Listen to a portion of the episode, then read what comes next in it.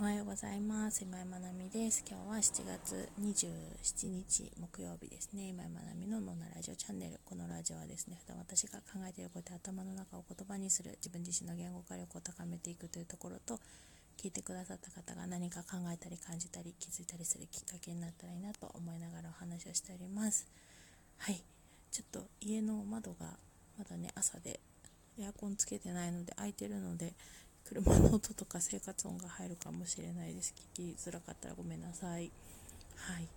で今日はひゃくろくじゅうななかいめの配信になりますね。テーマはリーダーの最たる仕事とは何かというところでお話をしたいなと思います。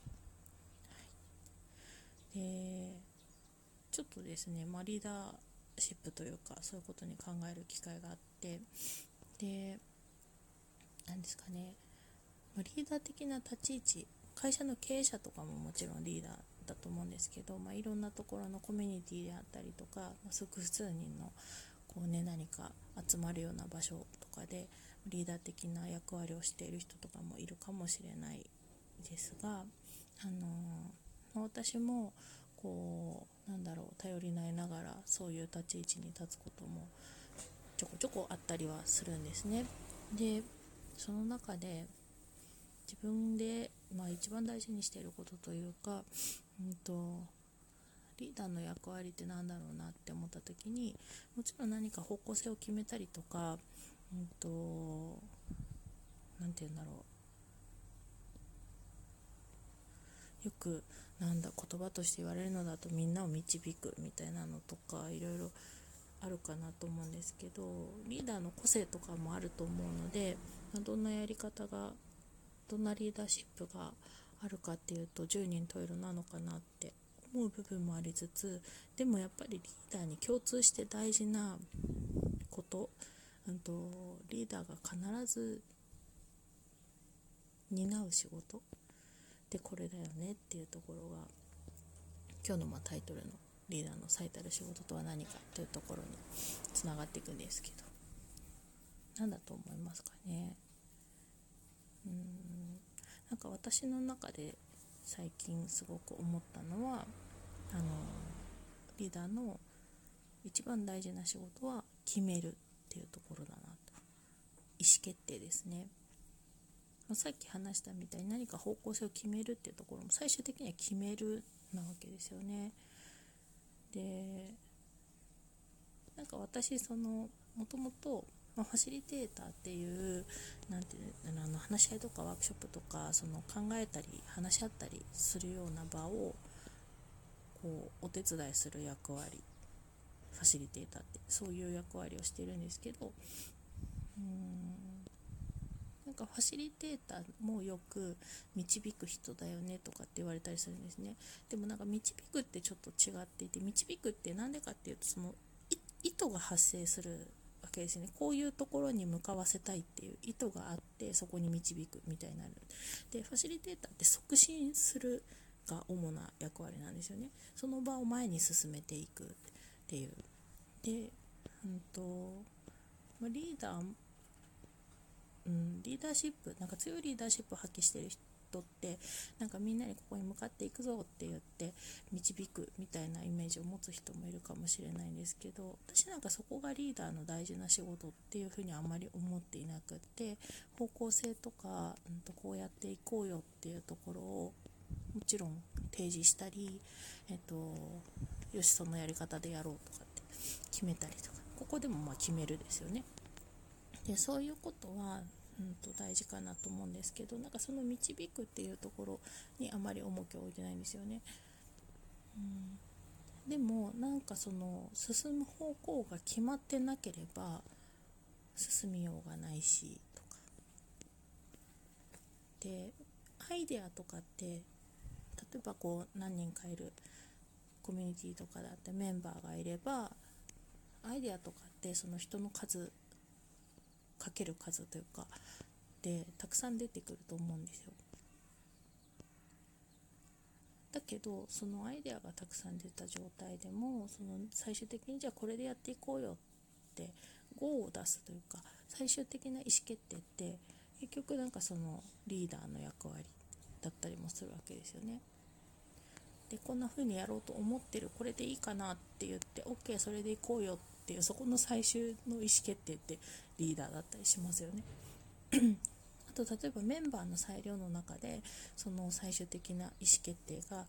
あそのこのやり方でいこうよっていう意思決定ができるのであれば、やっぱりこういう方向性の中でのその回だったら行ってもいいよっていう、その方向性の決定は多分先にあるはずなんですよね。ちょっとなんかわけわかんないから大丈夫かなそうな、 なので、えーと、リーダーの最たる仕事っていうのは決めること、最終的な意思決定をすること、決断をすることっていうのがすごく大事な部分だなと思っています思っているし、えーと、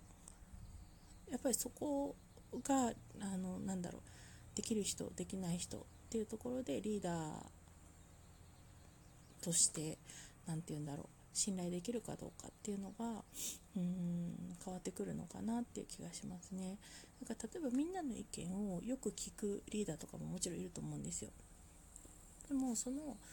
うん、と最終的にじゃあそのやり方でやろうよって言った時に、例えばなんかみんなが言ってるからそれでやろうよみたいなのって結局その最終決定の責任を負ってないような感じになりますよね。だからよし OK 私 OK 出したからみんな進んでいいよみたいな感じで、その、まあ、責任を持つというか決を持つというか、なんかそこができる人っていうのはやっぱりこう信頼されるリーダーなのかなっていうふうに思っています、まあ、自分もそうありたいなと思ってるっていうところも含めてですね。で結構ですね、いろんなところでいろんな活動してると任せるよって言われることも多いんですよね。で任せるよっていうその言葉の持つうーん便利さももちろんあるんですけど、なんかその任された人がじゃあ意思決定までできるかどうかっていうところもちゃんと考えながら任せるよっていう言葉を使った方がいいなっていうふうに思ってます。うん、なんかここの部分に関しては任せるよとか、ここはもうまあ自由にやっていいよとか、その自分で最終的に決めていいよっていうところを手渡すのであれば、なんていうんだろう、それができるような状況を作ってから任せるっていうのが大事だと思うし、それができない状態での任せるよって結局丸投げになってしまうので、そなんかちょっと違ってるよねっていうのが、うん、あるかな。なんかもう例えばですけど、うーんなんだろうな。今日の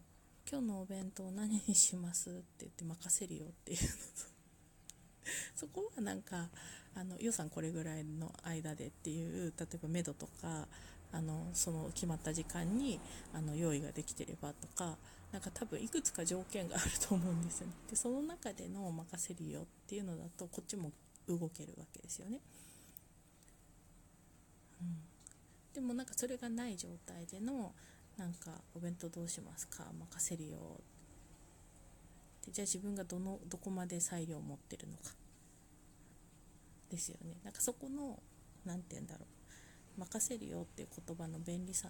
はあるんだけど、なんかそこを意思決定できる人なのかどうか、任せた人がその意思決定の権限を持ってるのかどうかっていうのはちゃんとセットで見てないといけないなって、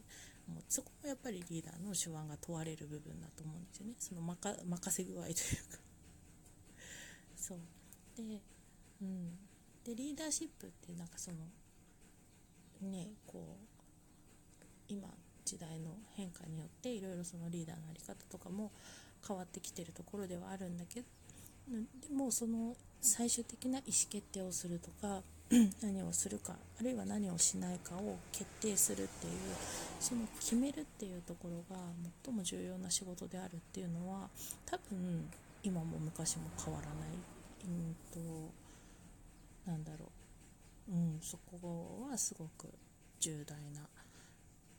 重要な部分なんだろうなって思います。で今この何て言うんだろう、何人かこう複数の、ね、人がいる、まあ、例えば会社だったりとか組織だったり何かのチームだったりコミュニティだったりっていうところの前提で話をしてきたんですけど、私最近そのリーダーシップって自分に対して自分がリーダーシップをどれだけ取れるかっていうところもすごく大事なことだなっていうふうに思うことが多くて、で、その自分がどう進んでいくかとか、うん、何を考えどう実行していくかとかっていうところで自分自身がしっかり決めるっていうことをしていく。で、その決めたことに対して自分がちゃんと責任を持っていくっていう、なんかそういう自分に対してのリーダーシップを取っていくっていうところがすごく大事だなって、まあ、自分が前に進もうと思った時にすごく大事なポイントになってくるなっていうのを感じているところです。で、昨日ちょっとあのなんとなくこう気持ちが落ち着かない感じが最近あったので、友人があのカラーセラピーをしていて募集をしてたのを見てあのお願いしてきたんですね。で、それでもやっぱりなんかこう自分の現在を見た時にリーダーシップっていうキーワードがあって、あなんとなく私のテーマが今ここにあるなっていうのを感じたところでした。それはやっぱりこう自分が今何かを決めたり、これから先のことを考えたり、えー、と行動に移していこうって思っている、そういうなんていうんだろう、人生の中においてもターニングポイントにいるっていうのもあるんですけど、そこでうーん、まあ、躊躇することとか悩んだり迷ったりとかってあると思うんですけど、その中でも考え続けながらなんていうんだろう、意思決定をしていくってすごく大事なところで。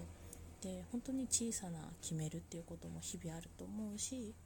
でゆくゆくはそれがこう積み重なって大きな ゴー っていうところに行き着くところもあるだろうし、なんかそういう自分に対してもしっかりリーダーシップを取りながら自分の人生のハンドルを自分でしっかり握っていくって大事なことだなと感じているこの頃です。はい、今日も暑くなりそうですが良い一日をお過ごしください。おしまい。